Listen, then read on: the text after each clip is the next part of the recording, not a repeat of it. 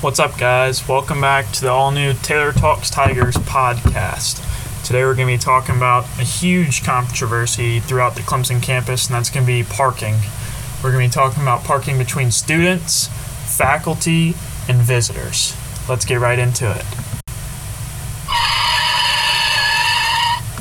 Let's first talk about student parking.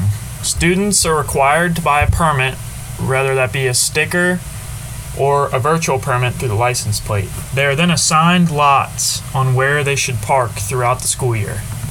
All faculty, staff, students, and visitors are required to have a permit at all times. The only time a visitor is not required to have a permit is if they are parking in metered spaces. There are 17 different lots scattered all throughout campus where students and visitors can park. However, that all students must move their cars on game days or else they could be towed. I asked a few former students some questions on this controversy, and here's what they had to say. Russell Patterson, a sophomore landscape architecture major, said that parking was a cluster and did not enjoy it one bit, especially on game days. He felt like there was nowhere for students to park especially during game days, and if he wanted to get out and do something, he would have to walk, no matter the distance.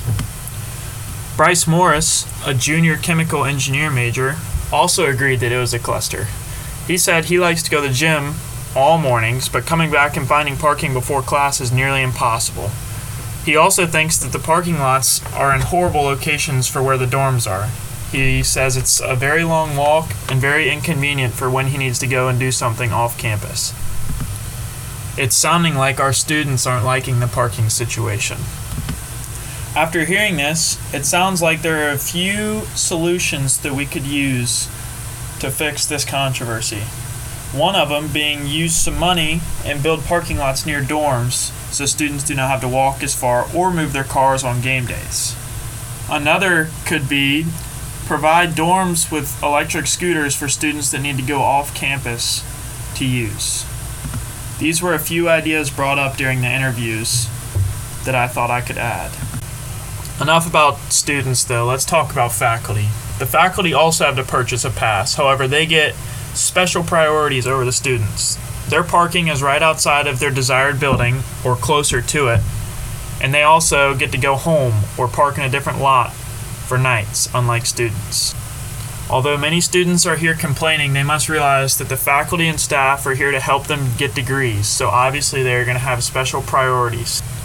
Employee and faculty parking spaces can be easily identified because they are more than likely going to be green, sometimes orange. If a student is caught parking in a faculty spot, they will first be warned and then be ticketed.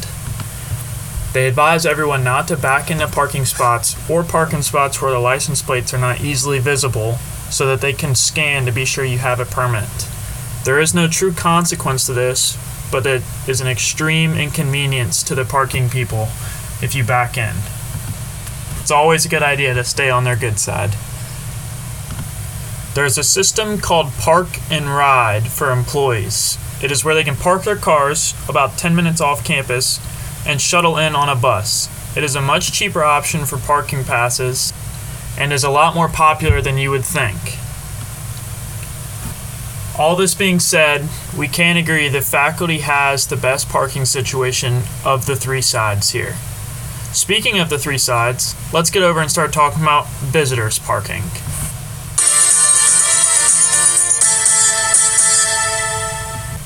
Visitor parking is arguably the most complicated of the three.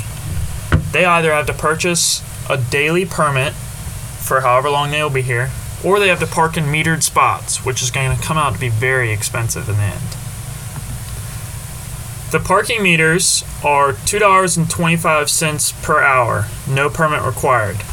The daily visitor passes are $7.50 a day, or they can buy the weekend visitor pass, which is $9 for a weekend not including any home football game weekends.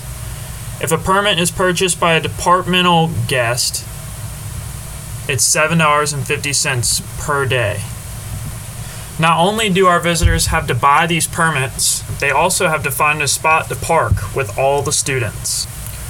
This is far easier said than done, seeing as how there's upwards of 25,000 kids here in the fall, making finding one single parking spot extremely difficult, especially in the desired location where you're trying to stay. Another bad thing for the visitors is driving a certain amount of hours to get here, parking your car, and having to walk a half mile at least to where you're wanting to stay the night. It's so inconvenient and a pain. And I tell you what, there's nothing worse than a cranky dad getting out of the car after four hours and having to walk and unload everything.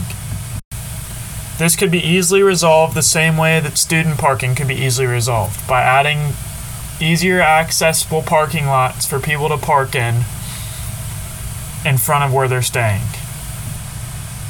After hearing about all three sides, let's wrap this up and talk about this as a whole.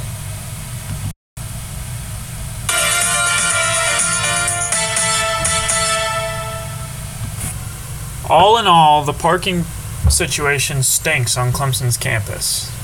The one thing we didn't cover is parking on college football game days. This is the most stressful time to park for any of the three parties. Because it doesn't matter what kind of permit or parking pass you have, you have to buy a tailgating pass in order to have a good parking spot. If you do not have a tailgating pass, then you have to park off campus and be shuttled in by a bus. Although this doesn't sound bad, you have to leave your car off campus almost all day on Saturday.